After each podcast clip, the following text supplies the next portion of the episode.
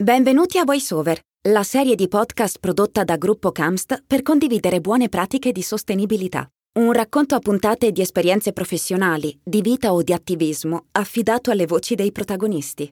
Sono Antonella Inverno di Save the Children. Ormai da tanti anni ci occupiamo di mense scolastiche perché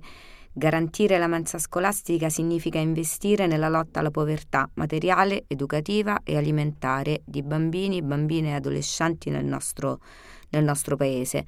La mensa scolastica non è solo un posto dove si mangia, ma è un tempo educativo a tutti gli effetti, è un tempo scuola a tutti gli effetti dove poter non solo eh, fare un pasto equilibrato e proteico, eh, sono tantissimi i bambini che oggi non riescono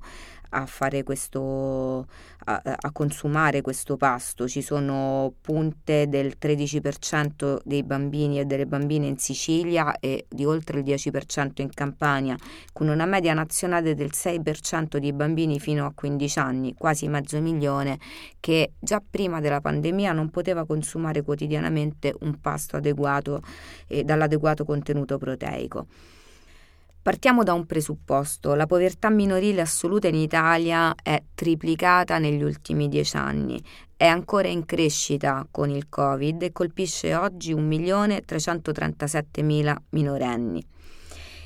L'incidenza varia dal 9,5% al centro al 14,5% nel mezzogiorno.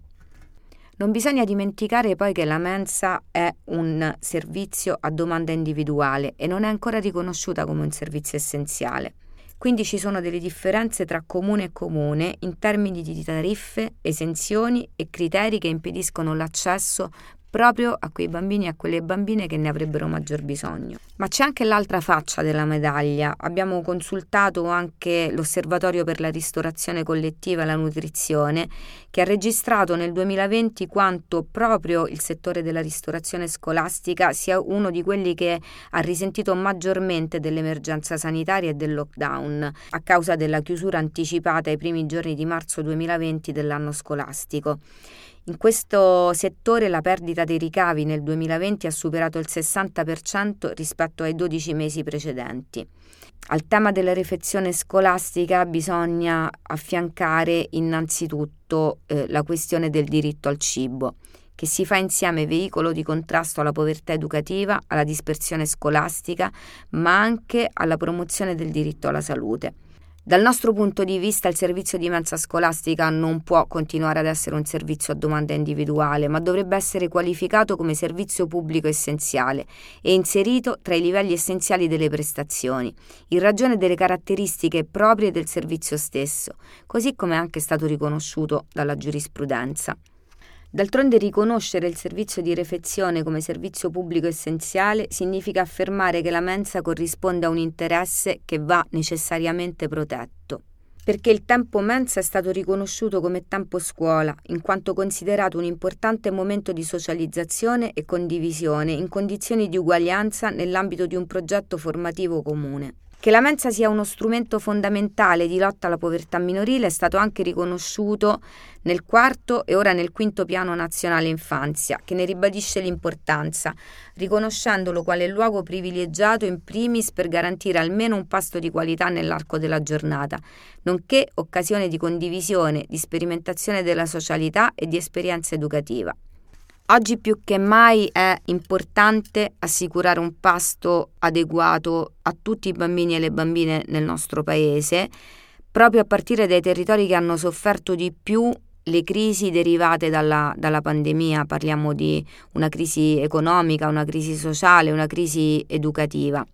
Proprio per questo è importante garantire che le scuole che rimarranno aperte quest'estate possano prevedere anche la fornitura di pasti ai bambini e alle bambine che le frequenteranno,